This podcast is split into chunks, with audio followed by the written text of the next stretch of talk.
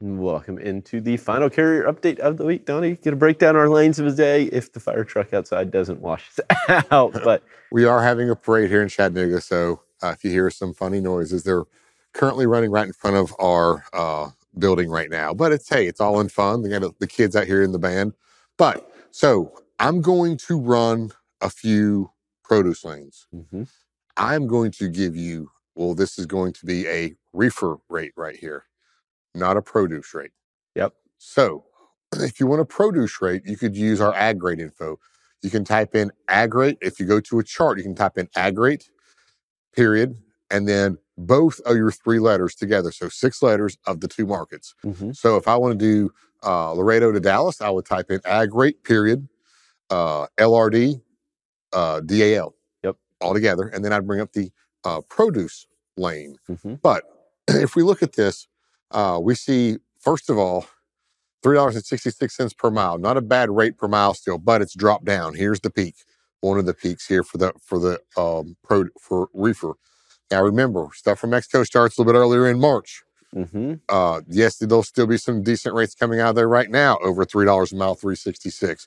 But Tony, we peak out at almost 475 and drop down. And look at this volatility. Yep. This is a fight right here Mm-hmm. these guys that run these loads out of Laredo, they're they are very smart and they try to fight back really hard with their rates, Mhm. and that's what's going on.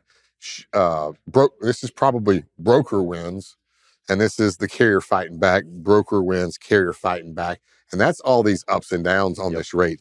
And we're looking at you know over thirty cents per mile as it goes up and down. Yep. So the rates. Yeah, they've dropped down, but this is the carriers fighting back, and this is probably still a pretty volatile market for uh, reefer right now. Um, now, let's go ahead and reverse this lane.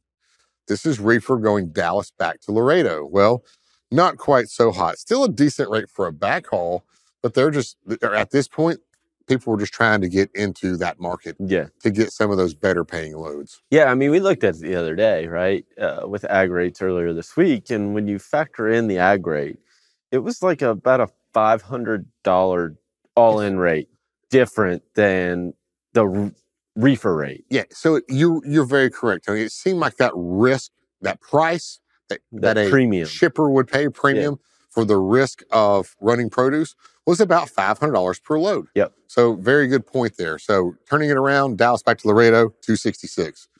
Go to the next lane. I'm going to turn the reefer off. hmm We'll run drive in. Quite different story here.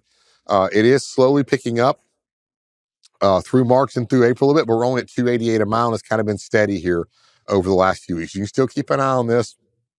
Loads out of Laredo, even drive in. They're doing a lot of cross docking.